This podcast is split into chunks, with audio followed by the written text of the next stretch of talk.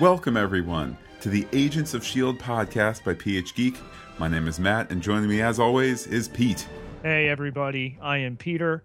You can follow me on Twitter at Peter, P I E T E R, J, Ketelaar, K E T E L A A R. While we're at it, you can follow the podcast at PH Geek Podcast. You can visit the Shield Podcast website at shieldpodcast.blogspot.com, and you can call the listener line 732 707 1815. With that, Pete, we are here today with a kind of a, a mini-sode of our Agents of S.H.I.E.L.D. podcast to discuss uh, the, the news that broke, uh, well, since our last episode, that Agents of S.H.I.E.L.D. will be airing Tuesdays at 8 on ABC once we get to the fall. Pete, here's a question for you. Is Tuesdays at 8 good for you? Absolutely. You know, toward the middle of the week, um, I think the competition is ripe to be overtaken and uh, I think they could not have picked a better night. I I was very fearful they were going to go with Sunday. I'm very glad they didn't. Not because I wouldn't watch. We were committed to the show and we're going to watch it. But I just think that, you know, Sunday has become a squatting point for so many of these shows, your Walking Deads, your Game of Thrones.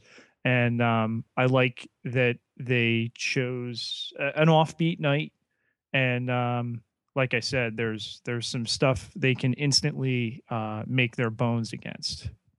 And I think Pete, you're specifically uh, talking about. Uh, well, I th- uh, this was a move that's I think shocked some people in the Hollywood community, just because Tuesdays at eight is also when NCIS is on. Now I don't watch NCIS, you don't watch NCIS, no.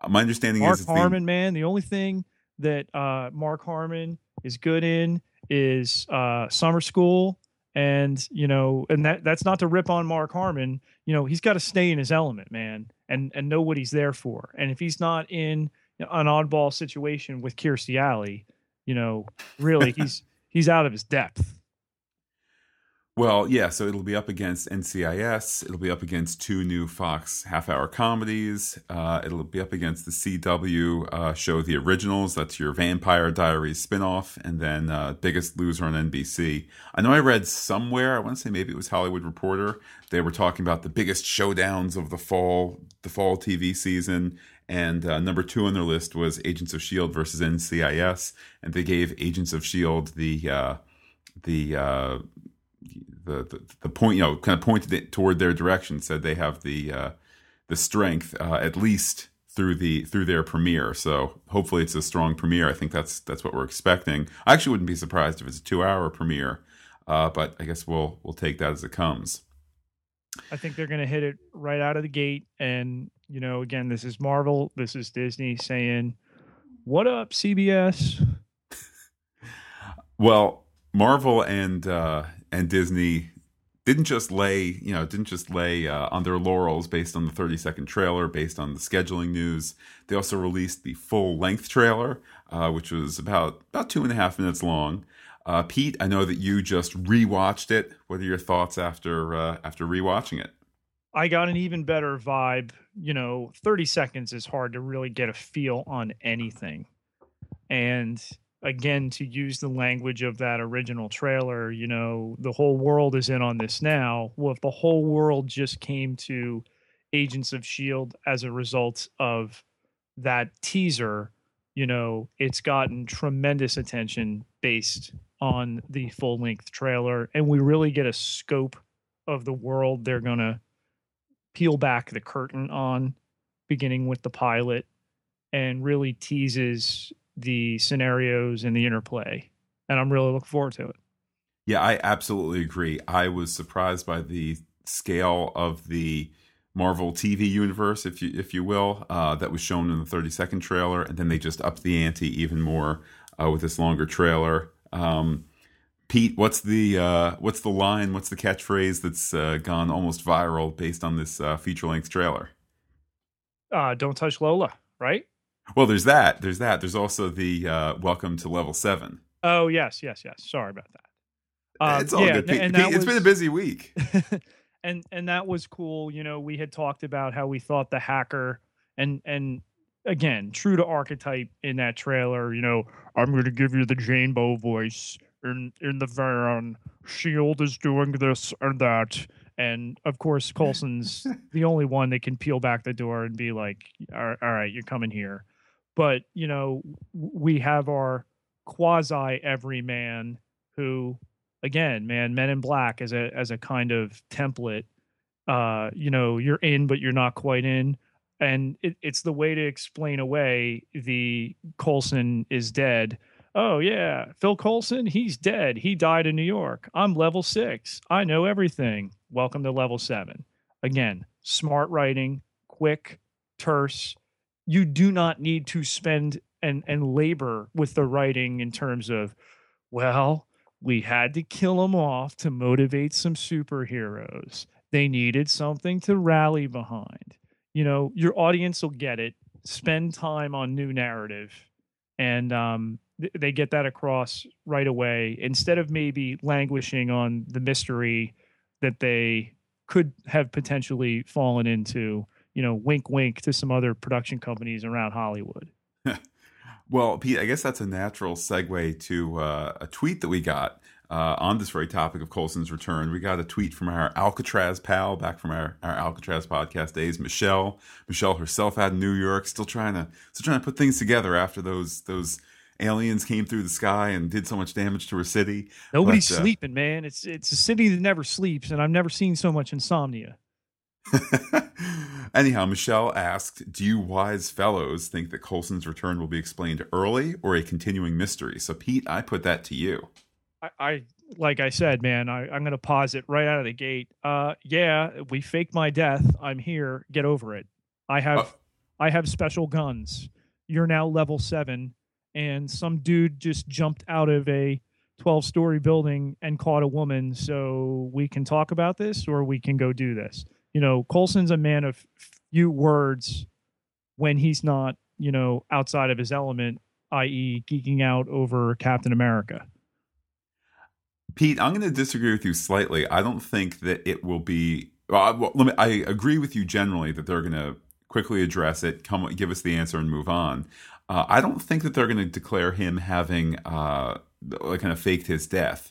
Uh, I think that that almost would take away from the, you know, the the way it's used in the Avengers movie.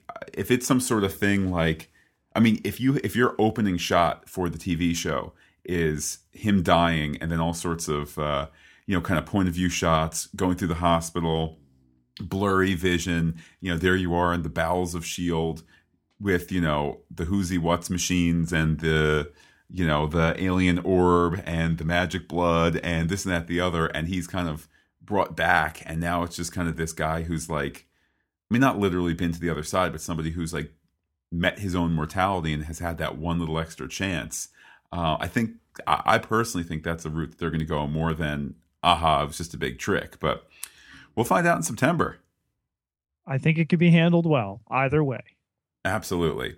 Uh, our second bit of email is from our pal, quote unquote, Beth, uh, who asks, Hey guys, in the first podcast that you did, you didn't sound 100% enthusiastic about every single thing going on with Agents of S.H.I.E.L.D.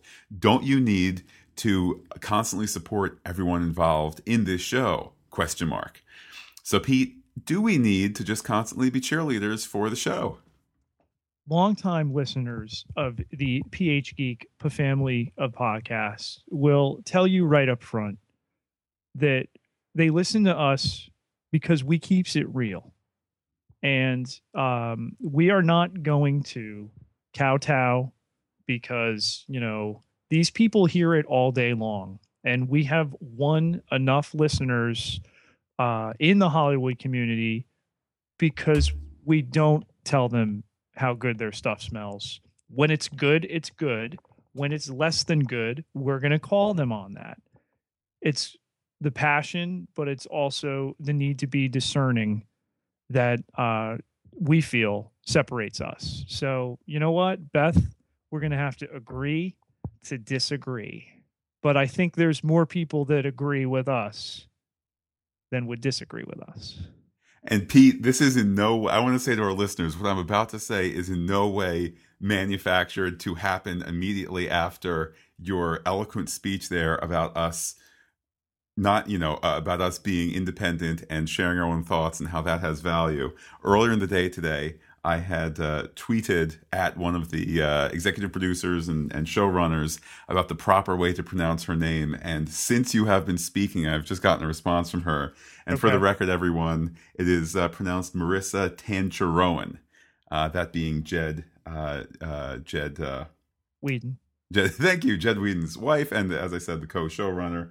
So already uh, the cream is rising to, to, to the top, if I uh, if I may say so myself. So certainly, big thanks to uh, Ms. Tancharoen for clearing that up because it's her name. Let's get it right. You know, that's what we do here. We get it right. Pete, your thoughts? That's right. We get it right. Uh, Pete, I think the best way to conclude this mini-sode would be to go back to the words of uh, of our our Alcatraz pal, our podcast pal Michelle, who can uh, who will help us conclude by uh, by saying uh, Clark Gregg is magnetic. Can't wait to see the rest of the team. She wonders parenthetically the hacker girl might be irritating, but we'll see. Certainly, we all will see. We're all excited about this, and I think that she sums up something that we've said before, and it, it, it's worth uh, repeating again the number one reason we're here is Clark Gregg. It's not Joss Whedon. It's not Marvel. It's not ABC. Those are all great, great 1B reasons. Reason 1A is Clark Gregg has struck a chord with with uh, the the film viewership all these years going back to 2008 and uh, he's the linchpin he's the the keystone and uh, he's why we'll be tuning in Tuesdays at 8 he's the soul and everything else is going to flow through it. I can't agree with Michelle more. And yes, Hacker Girl is in our sights already. She hopefully will step out of them. Otherwise, she's going to need to hide behind the shield. Well, Pete, I mean, I'm just I'm thinking of a show I grew up with, and I think of how beloved Winston was in the cartoon The Real Ghostbusters. It took him a little time to evolve to that point, based on the uh, you know, based on not being the center of everything in uh, the Ghostbusters movie. Heck, even by the end of the Ghostbusters movie, who gets the final line? It's old Winston, who's gone from I'll believe anything you say as long as there's a steady paycheck to I love this town. So, Hacker Girl might not be the most engaged, you know, it's probably the polar opposite of Agent Phil Coulson at this point, but that doesn't mean she can't grow to become a fan favorite you've got to have that spectrum of characters, and you know you've got a very solid and steady center with uh, Clark Gregg, and you know we'll just see how the other ones develop. And uh, who's to say, you know, we don't get another Jimmy Dickens situation here, and and somebody you know ends up on the cutting room floor, and all our Alcatraz uh, fans will remember that. Indeed. So, Pete, looking ahead, I know uh, we're entering a, a, busy time of the year for for you know you and I in our real world professions, but I know eventually, pretty soon, we'll be starting uh, going over those Marvel movies, our little summer project to kind of uh, reacclimate ourselves with this the Marvel Cinematic Universe inside which uh, Shield is taking place. So, Pete, obviously, what's the first movie going to be? Iron Man. I love the uh, intentional mispronunciation there of Iron Man. Um, so that's certainly something to look forward to. Our listeners can uh, feel free to share their thoughts on Iron Man with us. Leave a comment on the webpage, shieldpodcast.blogspot.com. Call the listener line, 732-707-1815. Send an email, phgeekpodcast at gmail.com. Tweet us, phgeekpodcast. And uh, it's going to be a fun summer getting ready for Agents of S.H.I.E.L.D a lot of buildup, a lot of hype. We'll see whether it all comes to pass, but certainly we're going to be part of the machine as we come down to that. With that, Pete, I will say adios to everybody and I will give you the final word.